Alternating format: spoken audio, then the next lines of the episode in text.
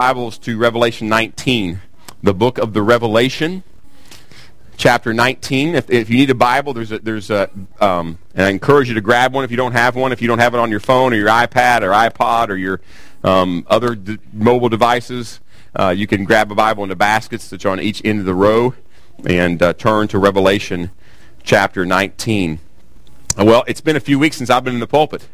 My friend Kevin preached a couple weeks ago, and then last week Jared preached on and did a great job covering a huge topic of ecclesiology. So thankful for Garrett, Jared's gifts and willingness to serve us uh, with that. And but I'm also thankful to be here and, and back in the pulpit this morning because I love to preach and teach. And um, and this morning we are concluding our series on ology, the study of, and we call it a study of basic Christian beliefs.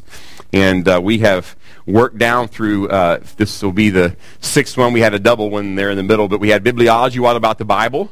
Anthropology, uh, who is man? Soteriology, what is salvation? And then we had two on doc- doxology. We split them up. How, how do I worship? Our own personal life. How do we worship? How do we ascribe worth to God? How do we worship together? And then last week again, uh, ecclesiology was what is the church? Ecclesia is a word for church or gathering in the New Testament. That's where we get this. And then today's is eschatology. What about the end? And the word escha means last. So it's a study of last things. That's where we get the word eschatology. Um, and I hope that through uh, this series you've been able to examine your foundation. We talk, we talk about these being fundamental or foundational beliefs. You've been able to examine your foundation to see if there's any cracks in it to see if it needs some repairs or to, needs to be relaid. And not only hope you've examined that and can say, yeah, here's some areas that I need to grow in. Here's some areas I need to mature in. Here's some areas that I really re- need to rethink completely. Not only do you see what they are, but you begin to take steps to address them. Right? If our foundation begins to crack and we just keep watching it crack, we're in trouble, aren't we? If we don't get the, the, the, slab jackers, remember I told you about that? We had have our foundation fixed, and we had a, basement in, in, Illinois, and the driveway was leaning into our basement, which is not good when it rains. And we had to get the slab jackers to come and fix that. And I don't know what they call them around here, foundation. The people make a lot of money around here, right, Jason? On fixing foundations. We need to call the great foundation fixer in and use his tool, the Word of God, by the power of the Holy Spirit, and allow him to fix our foundation so we build on a good foundation. And I, this is something we need to do all of our life. Keep evaluating our foundation and see where we need to be repaired, where we need change, so that we can grow up into all that God wants us to be. So um, I'm going to pray, and then we're going to dive in here. Lord, uh, we come to you this morning again during this time in our worship service where we set aside some time to look at your word and to hear from you from your word. And Lord, that's what we want to do this morning. We want to hear from you. We want to be changed by you through your word. Uh, Lord, so I pray that um, for me and for everyone here that we would uh, sit under your word, not over it. That, Lord, we would uh, listen with intent not only to hear, but to be changed. Lord, help us honor your word by listening and obeying this morning. And we pray this in Jesus' name. Amen. Well, who's ever heard uh, this statement?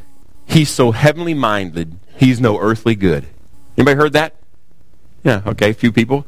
He's so heavenly minded, he's no earthly good. And, and what people are saying when they, they make that statement, this, they say this person is so thinking about heaven and eternal things that they're no good for life here on earth. They just are, are kind of off in space. Right? That's kind of what people are saying when they say that. Well, I believe that this statement's false. The Bible actually teaches that in order to be of any earthly good, you must be heavenly minded. Uh, we will see this truth in the, with the Apostle Paul when we get to the book of Philippians, and I can't wait. In two weeks, we'll be in the book of Philippians, starting the book of Philippians. Hallelujah.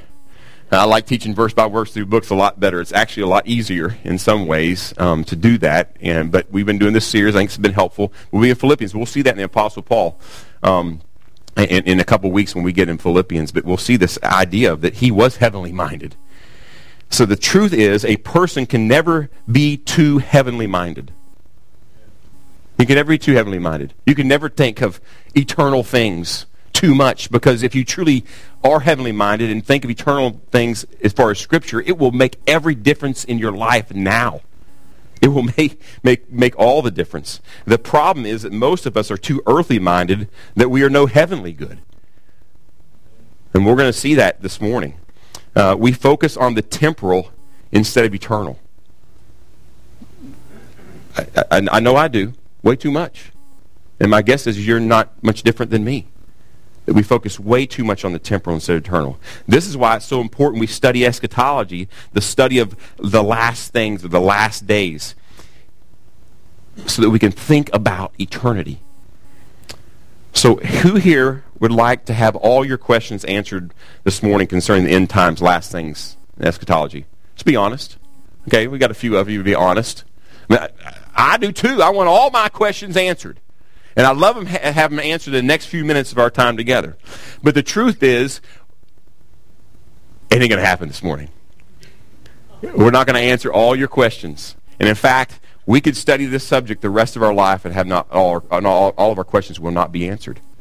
And even some of the answers that we think we get, we'll discover later where that wasn't quite as what I thought it was.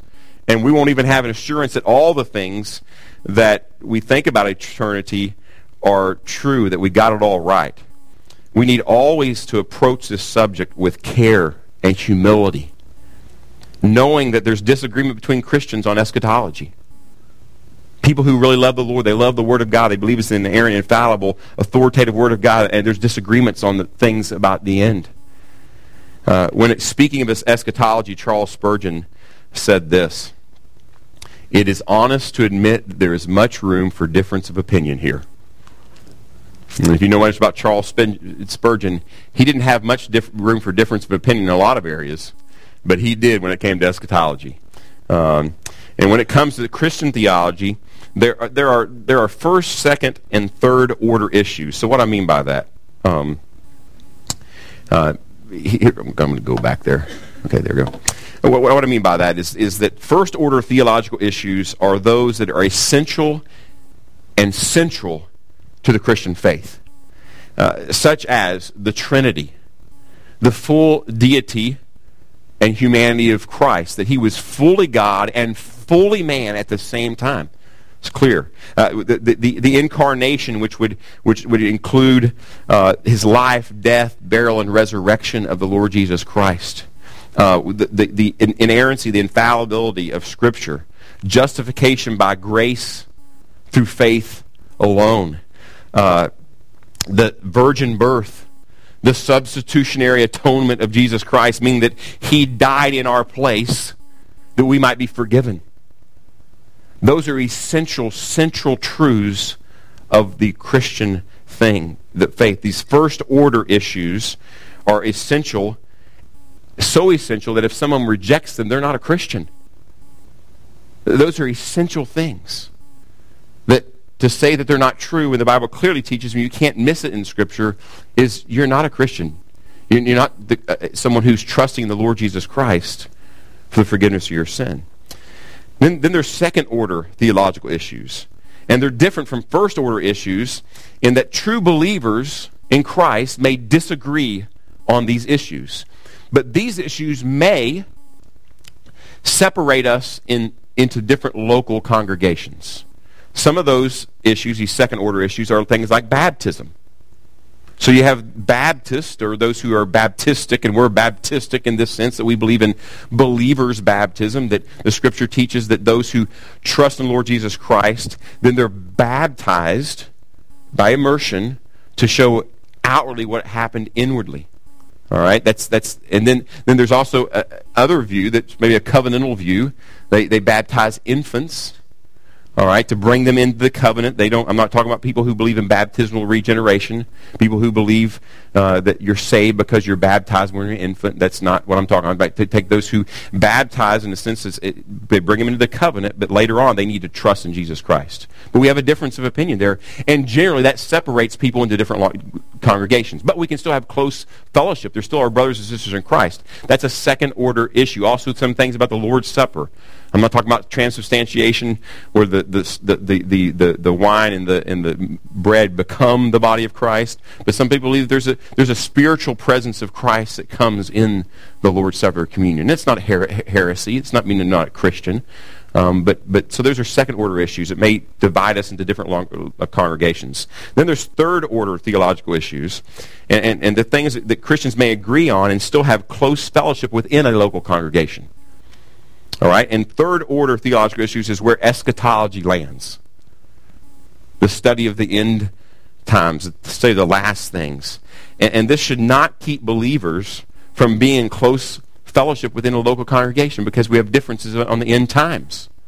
Some of the greatest thinkers in, our, in, the, in the church in history have had differences on this. And I'm not going to put myself in the same category as those guys.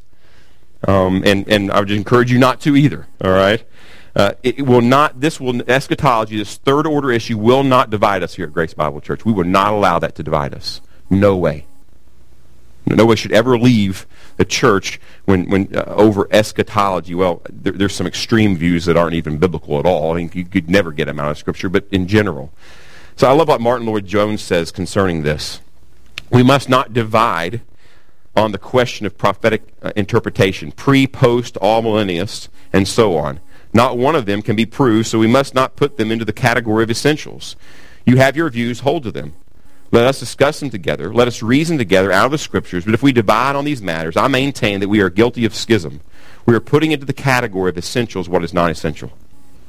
We don't want to do that here. This is a third order issue. But I'm not, please don't hear this. I'm not saying it's not important. It is important.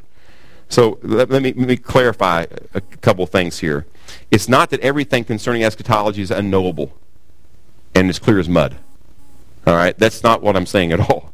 Uh, there are some things about eschatology, about the last things, that are absolutely clear in Scripture. You can't get around them. It's some of the details involving some of these bigger things that we would all agree on that is where it gets difficult. It's not as clear as some of other things. Also know that the details are unclear, not because God is unclear. God is never unclear. Ever. He's completely clear. The problem is not God. The problem is me and you right? Our inability to understand some of the th- things that he gives us, we still don't understand them. Think about what Peter wrote about Paul. He says, and there's some things he writes that are hard to understand. That's the Apostle Peter talking about the Apostle Paul. And God gives us some things about eschatology, end times. That the issue is not that he's not clear. The issue is that our mind is unclear, that we're the problem. Uh, so, with that said, let's, let's look at a brief overview of some of the things that Scripture presents concerning eschatology, or the last things. So, all Christians would agree that Jesus Christ is coming again. There's a second coming. He's coming back. There's an old song called The King is Coming. And y'all remember that? The King is coming. I've heard the joyful sound, the King is coming. And, and, and it's just a beautiful song about the King is coming. And that's true. We all agree he's coming back. We all believe that there's a millennium, either literal or allegorical. And we'll get to that in a second. Or figurative. But there's a millennium, thousand years. Um, that's what millennium means. We all agree there's a final judgment. We'd all agree to that. We'd all also agree there's going to be a new heaven and new earth. Those four things we would all agree on to some degree. Uh, and the, the, specific understanding of these things may be a little bit different.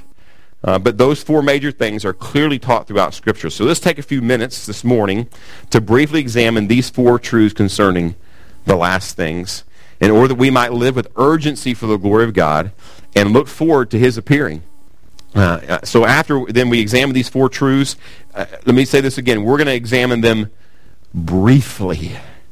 Briefly with a capital B, all right, and capital everything else briefly this morning. There's no way we can get into detail on any of them in, in, in some ways.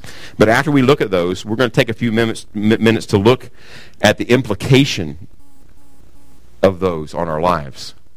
And uh, I promise you, they have huge implications for our lives. So let's begin with the first truth concerning the last things. If you're keeping an outline, here's point number one. For those of you who like to keep an outline, here's number one the second coming of Christ.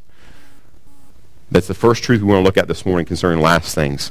The first thing I want us to see from scriptures concerning the second coming of Christ is the second coming is promised.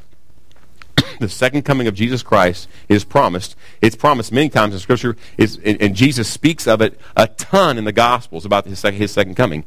Here in which we saw in John, when we were going through John, the Gospel of John, John 14, 3, Jesus says, If I go and prepare a place for you, I will come again and receive you myself, that where I am, there you may be also. Jesus said, I will come again. Has Jesus ever lied? It's impossible for him to lie because he's God. He said, I will come again. He will come again. And he stressed this over and over and again throughout the Gospels. And, through, and the New Testament writers remind us that he promised he would come again. So the second coming of Jesus is clearly promised in Scripture. The second thing I want us to see from Scripture about the second coming of Christ is the second coming will be visible and bodily. So what do I mean by, why do I say that? Visible and bodily. It will not be some mystical second coming. It will not be some spiritual second coming that, that, that actually some people believe this. That Christ already, he's already come back. We're living and this is it. This is as good as it's going to get. That he came mystically and spiritually. And it's happening. Man, if this is as good as it's going to get, we're in trouble. All right? But some people, so it, he said, and, and others said about him, it would be bodily and visible. He would return to earth just like he left. You can't miss that. And we see that in Acts 1, uh, verse 11. They also said, Men of Galilee, why do you stand looking at the sky? This is the apostles. Jesus is ascended to heaven. And, and th- these angels say, This Jesus who has been taken up from you in heaven will come in just the same way as you have watched him go into heaven. He's going to come back the same way. He, the one who just ascended, will come again. Thank you, brother. Uh, pre- yeah, I need to sound good. Thanks. I don't think this is going to make me sound any better, but it might make me talk better. Thanks. So, so he's going to come back visibly and bodily. It, it, it's all through. He said, "I will return. I will come back." How else would they have understood it? Except visibly and bodily. It's the only way the original readers and the people he was talking to would have understood that. So he will come back visibly and bodily. That's in the second coming. The third thing I want us to see from Scripture about the second coming is the second coming will be sudden. It will be sudden. Now notice what Jesus says about this in Matthew 24, 44. For this reason you also must be ready, for the Son of Man is coming at an hour when you not, do not think he will. Boom. It's going to be sudden. It will be sudden, but there will be signs that precede it. In, in, Mark chapter 13, if you just want to write that down, we find all kinds of signs that precede the second coming. Things like wars and rumors of wars, and a greater degree than we even got going on right now. There will also be, talks about earthquakes, and I believe it's, it's going to be a, a just huge outbreak of earthquakes and natural, what we call natural disasters. Not really natural because God's in control of them, right? But huge disasters going on. There will also be false prophets and false Christs, plural Yes, there'll be an antichrist, one dude, but there's going to be a bunch of false prophets and a bunch of antichrist as well. Uh, it says that these will precede the second coming. Now, the fourth thing I want us to see from Scripture about the second coming is the second coming cannot be nailed down to a certain date. Notice what Jesus says in Matthew 25, 13. Be on the alert then, for you do not know the day nor the hour. As soon as someone states Jesus is coming back January 4th, 2017. Write them off. They have nothing else to say because they're wrong. How many people have done that, especially in the last 20 years? Hale-Bopp comet and all this kind of stuff. And then they all, then the ones who don't do stupid things like commit suicide that still stay around, they say, oh, I, I misfigured. I misremembered or something like that, right? I mean, it, it's, it's crazy. The scripture says we're not going to know the date. We will not know the day that he's going to come. Jesus said even the Son of Man, in, in, his, in his earthly side of him, that the Father had not shared when he was here on earth when that was going to happen. He knows now, and he even knew then, but he just, he willingly submitted himself to the Father so he wouldn't give that information away. But nobody's going to know the day, the hour, January 17th or something crazy like that. Now, let me say this. There are some differences between Christians as to the exact application of some of these passages I just shared. Uh, um, but in general, we could all agree on these four things that I mentioned here about the second coming. That it's, it's promised, it's going to be visible and bodily, it's going to be sudden, and then It cannot be nailed down to a certain date. Uh, so the second coming, it's going to happen. Are you ready? Are you ready for the second coming? The second tr- truth concerning the last things. So we have the uh, we have the second coming. Next, we have the millennium. All right. Now, now, some these are some, some things where there's some differences here among believers on the millennium. And the millennium speaks of a thousand year reign of Christ spoken of in Revelation 20. If you just want to write that down, Revelation 20. You'll see the word a thousand, a thousand years mentioned like five or six different times in the first seven verses. A thousand years. Without, Satan will be bound for a thousand years. Christ will reign with believers for a thousand years. And you see this over and over again, a thousand years in Revelation 20. So let me just briefly summarize the three major views on the millennium. All right? The first one is ah millennium, millennialism. All right?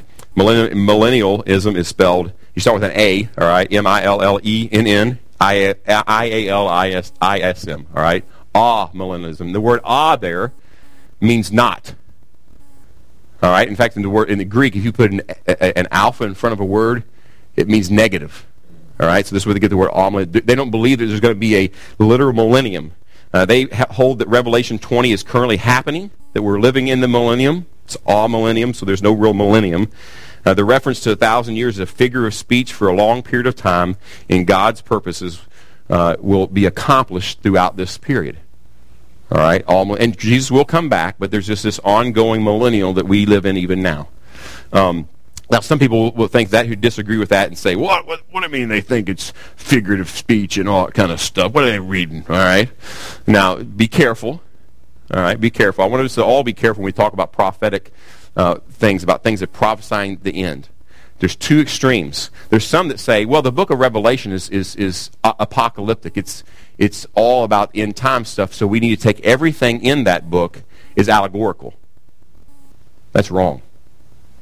Because then you have to do the same thing with the book of Daniel that talks about the end times, right? But we say, well, Daniel really didn't live. It's just a story about Daniel. That's what you have to do. That's an extreme. There's other people who, who what I would take, say, take everything woodenly literal.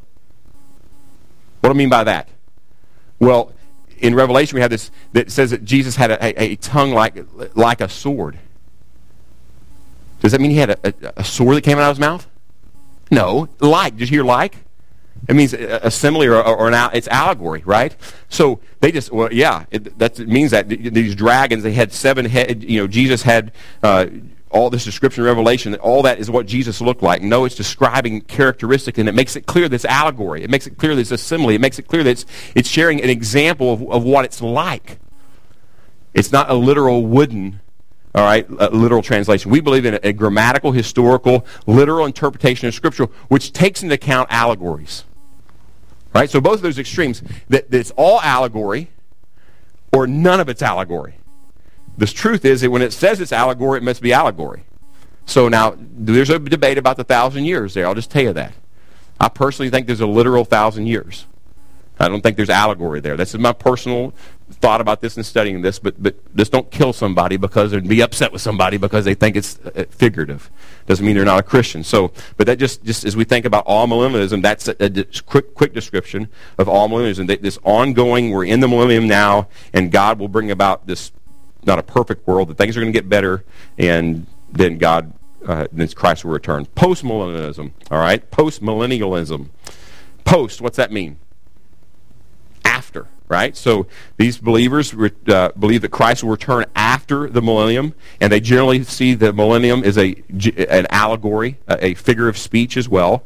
Uh, and the church will grow, and the world will get better and better and better, and the Christ will return. All right, so it's post millennialism. He will return after the millennium. And there's similarities between amillennialism and postmillennialism, not, not exactly. Some postmillennialism um, people are um, way out there and, and they border on heresy and that they actually believe, I talked about this earlier, it's always also you could use the word preterist. They believe that all the prophecies have, have been fulfilled. All right, we're in the millennium and we'll be in the millennium forever, and this is as good as it gets. Okay? Then the third one, premillennialism, okay? Christ will return before the millennium. All right, there's, there's two different categories here. Historical premillennialism, Christ will return before the millennium, of, uh, after a great time of tribulation. The dead in Christ will be raised and, new, and given new bodies and reign with Christ for a thousand years. All right? So this historical premillennialism is that Christ will return before a millennial reign. All right? And then there'll be the new heavens and earth. So we have Christ return after the tribulation. Okay? And then there's be a thousand years. Now, some of them believe a literal thousand years, historical premillennialists. Some believe it's a figure of speech for a long period of time. But they believe he will return before that. And it, we're not in the millennium right now. Then there's pre-tribulational premillennialism. Try that for size, right? Pre-tribulation premillennialism. Let me explain that. Pre-tribulation. It's talking about the great tribulation that's prophesied in Scripture. There will be some terrible things. You think things are bad now? It's not even close. As bad as it's going to get on this earth at some point. Now, pre-tribulation premillennialists believe this. They believe that Christ will come before the millennium, all right, and before the great tribulation of seven years is prophesied in Scripture. Um, that's, that's what they believe. They also, okay, believe in something called the rapture. Anybody heard the rapture? It's a Latin word for the word taken up. Okay? And, and, and, that comes from this passage in 1 Thessalonians 4, 16 through 17. For the Lord himself will descend from heaven with a shout, with the voice of an archangel, with the trumpet of God, and the dead in Christ will rise first. Then we who are alive and remain will be caught up together with them in the clouds to meet the Lord in the air, and so we shall always be with the Lord. So the rapture is not an actual return of Christ to the earth. If you notice, it says that he'll, they'll meet him in the air. Uh, he'll appear in the air and he'll call believers, dead in Christ, those who are dead and those who are alive, and they'll meet the Lord in the air. Okay, this is the rapture. He'll take out believers. He'll take out Christians from the earth. All right. Then after the tribulation, okay, they'll be taken out. Christ and all believers will come back and reign millennium okay, for a thousand years with Christ on earth. Then there'll be the new heavens and the new earth, okay? So amillennialism believes that it's going on right now and, and Christ is going to, he is going to come back, and then there'll be new heavens and new earth. Postmillennium believes that there's a millennium that's going to take place at a certain time, and then after that, Christ will return. And then premillennialism believes that Christ um, will return before the thousand-year reigns. And there's different historical and then pre-tribulational. Now, you all got that, and you can wake back up now, right? Um, also, let me say this about the pre-tribulational view. It, it, it, there's a, they believe there's a special place for the nation of Israel and also hold to, uh, and, and his, many historical premillennialists also hold to something special with the nation of Israel in the end. Now, regardless, I, I believe this all my heart. We got to be careful about theological systems because they're man-made. And when, when something in your theological system doesn't line up with Scripture, don't keep holding on to it. Just say, well, that, that's, that's the tough one. We all got to admit that when it comes to these kind of things. So I believe, as I study the Scripture, that you cannot disregard that there will be a mass conversion of Jews to belief in Jesus Christ as Messiah during the end times. And I, I believe it all my heart because Romans 11 clearly teaches it. You, you, there's no allegorical, literal, there's no things that can get around Romans 11 when it comes to this. Where does that fit into your theological system when it comes to the end times? It's got to fit in there somewhere because it's clearly taught in Romans. This is part of Romans 11, 25 and 26. For I do not want you, brethren, to be uninformed of this mystery, so that you will not be wise in your own estimation, that a partial hardening has happened to Israel until the fullness of Gentiles has come in. Now, I'm telling you, that passage, Israel is not allegorical. Do you see that? It's not talking about the church because it's, it's, it's what? It's, it's contrasting Israel or Jews with Gentiles. It's clear this is not an allegorical use of the nation. Of, now, is the nation of Israel sometimes used allegorically? Sure. It's not here. Not even close. Right? So it has come in. Right? So there's been a hardening of Jewish people. They, they're not coming into the body of Christ. All right? And, and then there's this whole new thing, this thing where there's a bunch of Gentiles coming in, which most of us would fall in that category. I'm not aware of anybody who is a Jewish descendant here. You might be. But we've all concluded that. We all have come to know Christ. So this fullness of Gentiles come in, and, and so all Israel will be saved. Just as it was written, the deliverer will come from Zion, he will remove ungodliness from Jacob. That, and, and when I say all Israel will be saved, those who trust in the Lord Jesus Christ will be saved. Doesn't mean everybody's going to be saved regardless. And if you look in context, it doesn't teach that. So there's going to be some kind of mass conversion in the end times at some point, no matter what you believe, of Jewish people coming and saying, that is our Messiah. We missed him. Why would we object to that? Oh, no. That can't happen. Why? What, what, don't we want it to happen? And it teaches in Scripture that, it, that it's going to happen somewhere in there. So, there's also, and I'll just throw this out there, there's an unconditional promise made to Abraham. This goes along with a pre tribulational view um, that his descendants uh, would, would um, be given a land that God promised, unconditional promise. And Israel has never occupied all the land that he promised, ever, in the history of Israel. Ever. Not in David's reign, not in Solomon's reign, not now, not even close. Uh, it's never ha- happened. So he actually promised that they would, uh, uh, they would get the, all of this land, and they never did. And it was unconditional promise, not based upon their, their goodness, but on his greatness. So this is another thing to think about when we think about these things. So here we go. We've now, that's briefly touched on the second coming of Christ and the millennium. Now that you're thoroughly confused, let's move on. All right? The third, the third con- truth concerning the last things is the final judgment. We'd all agree there's going to be a judgment, isn't? Do we all agree with that? Scripture clearly teaches there's going to be a judgment. There's going to be a judgment that, that, that involves two things. There's going to be a judgment of non-believers, and you find that in Revelation 20, verses 11 through 15. It's called the Great White Throne Judgment, and the non-believers are called the dead. They're spiritually dead, and they're going to be judged, and they're going to, at the end of this, verse 15, they're going to be cast into the lake of fire forever because they refused to trust in the Lord Jesus Christ as a Messiah. Right? That's unbelievers. They'll be judged because they, they rejected the Lord Jesus Christ. Then there's a judgment of believers, and this is found, it's alluded to in Revelation 20 as well, but it's also found clearly in 1 Corinthians chapter 3, verses 12 through 15. So look at this. Paul writes, Now if any man builds on the foundation with gold, silver, precious stones, wood, hay, straw, each man's work will become evident, for the day will show it, because it is to be revealed with fire, and the fire itself will test the quality of each man's work. If any man's work which he has built on it remains, he will receive a reward. If any man's work is burned up, he will suffer loss, but he himself will be saved as yet through fire. So this person, even if they, their, their works are judged as not worth being rewarded for, they don't lose eternal reward, right? They don't lose their salvation. They still are given salvation with the Lord. He's talking about believers. So this is, this is a judgment of rewards for the things we've done in faith for the glory of Christ. And our, we can do good works, right? But we can also do them for what we get out of them. What will happen to those? They're all going to burn. But when we do it for what Christ gets out of them, we're rewarded for those things. So there's a judgment of non-believers. There's a judgment of believers in the in the final judgment.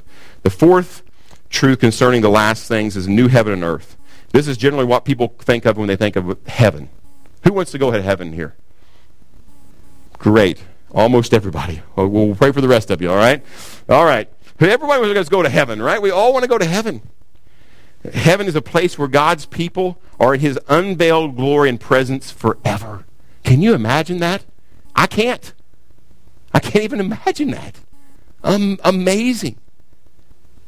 That's, that's, that's heaven. And the scripture indicates, indicates that in the end, there will be a new heaven and a new earth that will be together it'll be what we consider heaven. It'll be this place where God dwells. And you read that in Revelation 21, this beautiful thing about the new heavens and the new earth. And we'll be with God forever. His unveiled glory and his all-encompassing presence. The new heavens and the earth. There you have it. A brief summary of four biblical truths concerning the last things. Eschatology 101 and I told you I could not get in any kind of specifics you can read in the scripture of the second coming of Christ, the millennium, the final judgment, and new heaven and new earth. But I told you to turn to Revelation 19, didn't I? Hopefully you're still there. I want to just read through some of this. I just want to, I want to, I'm not going to get detailed. I just want to point some things so you can see all I just said. All those four things are clearly taught in Scripture. Whether you disagree about some of the specifics of these, these four things are clearly taught in Scripture, and they're clearly taught just in, in, in chapter 19, beginning in verse 11 through 21, chapter 21, really through all of 21. We're not going to look at all that. But look at 19 verse 11 with me. Revelation 19, 11. And I saw heaven opened, and this is John, okay, who's given this revelation from the Lord. And I saw heaven open, and behold, a white horse, and he who sat on it is called faithful and true. And in righteousness he judges and wages war. His eyes are a flame of fire, and his head are many diadems, and he has name written on himself no one knows except himself. He is clothed, robe dipped in blood, and his name is called the Word of God. Y'all remember another thing that John wrote? The Gospel of John. In the beginning was the Word, and the Word was with God, and the Word was God. And then in 114, and the Word became flesh and dwelt among us, and we beheld his glories of the only begotten. It's Jesus. Right? Keep going. I'm getting chills thinking about this.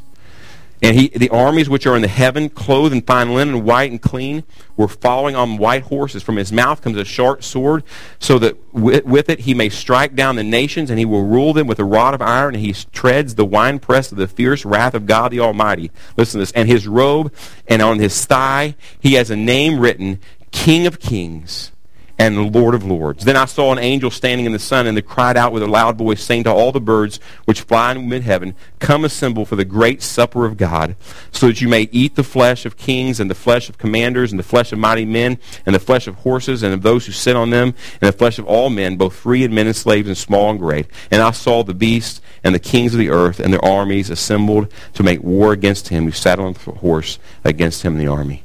So here's the second coming of the Lord Jesus Christ. There's going to be a battle. I'm betting on him. He's going to win forever and ever and ever. But there's a second coming. Now look at chapter 20. All right?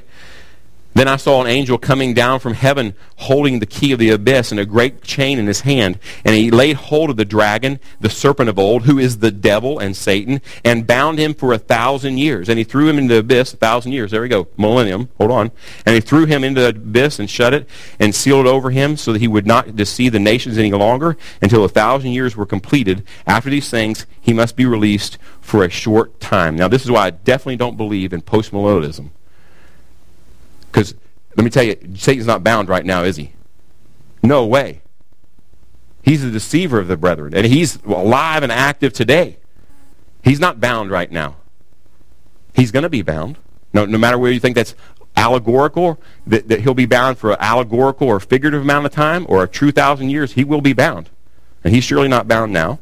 Verse 4 Then I saw thrones, and they sat on them, and judgment with, was given to them. And I saw the souls of those who had been beheaded because of the testimony of Jesus and because of the word of God, and those who had not worshipped the beast or his image, and had not received the mark of the forehead on their hand. And they came to, the life, came to life and reigned with Christ for a thousand years. All right, this is a millennial. Again, we're not arguing about the liter- liter- whether it's literal or not right here. It's going to be a millennium. The rest of the dead did not come to life until a thousand years were completed.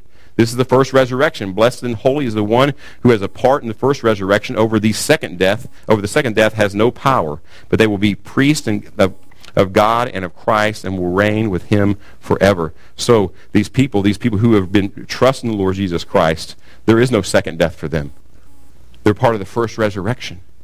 They won't die forever. They won't be cast into judgment. Okay? So we have what we, we clearly see there's a second coming. We clearly see there's some kind of a millennium. It's clear. There's a thousand years. All right? Then Look at verse 7. When a thousand years are completed, Satan will be released from his prison, and he will come out to, to, to see the nations which are on the four corners of the earth, Gog and Magog, to gather them together for the war uh, the number of them is like the sand of the seashore, and they come up and uh, let's skip down to verse 11. Here we go. This is part of it still. All right. All right, verse 12, 10. And the devil who deceived them was thrown into the lake of fire and brimstone, where the beast and the false prophet are also, and they will be torment, tormented day and night forever and ever. Then I saw a great white throne, and him who sat upon it, from whom whose presence earth and heaven fled away, and no place was found for them. And I saw the dead, the great and the small, standing before the throne, and the books were open, and another book was open, which is the book of life. And the dead were judged from the things which were in, written in the books according to their deeds. And the sea gave up the dead which were in it, and the death and death and Hades gave up the dead which were in them, and they were judged every one of them according to their deeds. Then death and Hades were thrown in the lake of fire. This is the second death, the lake of fire. And if anyone's name was not found in the book of life, he was thrown into the lake of fire. When we say final judgment, can we agree that's about final judgment? Sure. We can agree with that. All right. Then in verse chapter 21, then I saw a new heaven and new earth, for the first heaven and the first earth passed away, and there's no longer any sea. And I saw the holy city, New Jerusalem, coming down of heaven from God, made ready as a bride adorned for her husband. So we have this new he- this new earth. Now here comes the holy city. The, there's a new heaven, new earth. There's a holy city coming down. Listen to this. And I saw, heard a loud voice from the throne saying, Behold, the tabernacle of God is among men. The tabernacle represents what? The presence of God. This is amazing. And he will dwell among them, and they shall be his people, and God himself will be among them. And he will wipe away every tear from their eyes. And there will no longer be any death. There will no longer be any mourning or crying or pain. The first things have passed away. And you can read on that rest of that chapter about the new heavens and new earth and the holy Jerusalem that comes from heaven. Would you say there's going to be a new heaven and new earth? You bet. It says it right here. Regardless of what we think about all the different things, that is clear. Those four things are clear in Scripture. He's coming again, right? There's, there's going to be a millennium. There's going to be some kind of millennium. There's going to be a judgment, and there's going to be a new heaven, new earth. Great news. It's right there in Scripture. So, what should our response be to the second coming of Christ and all that comes with that? How should we respond to these truths? What should be our response to what the Bible teaches about the last things? It should be just like John the end of the book of Revelation, who says this He who testifies of these things says, Yes, I'm coming quickly. Quickly. This is the Lord Jesus. Look at John's response Amen. Come, Lord Jesus. Amen. Oh, will we say that? Lord, we, we hope you come today. Would we, could we really say that and not go, oh, okay, well, if he comes today, I won't be able to, and, and, and this won't happen. Uh, can we say with John, come, Lord Jesus? Is this our response? Listen to what Wayne Grudem says concerning Christ's return. To some extent, then, the degree to which we actually long for Christ's return is a measure of the spiritual condition of our own lives at the moment. Do we long for his return? And if things are going good right now, they're not even close to what it's going to be like. Long for his return. Martin Luther, the great 16th century German reformer, once said this There are only two days on my calendar this day and that day. It's also been quoted, he said, There's only two days on my calendar this day and the day of judgment, is what he's speaking of. The, the end of things. Those are only two days. Uh, it's also been summarized that he, uh, you could summarize these things by Luther saying, Live every day for that day. Live every day for that day. Are you living every day for that day? Are you living in light of the fact that Jesus is coming again and there will be a final judgment? Well, you heard of you've heard of these things. You might be a redneck if. I've got a better list. All right? Here it is. Ten signs you might be ignoring the fact that Jesus is coming again and there will be a final judgment, or ten signs that you're failing to live every day for that day. Number one, failing to live that for ten signs. This is one sign failing to live for every day of that day. You might be doing this. All right, here we go. You have a li- little or no desire for prayer. Might be a sign that you're not living every day for that day.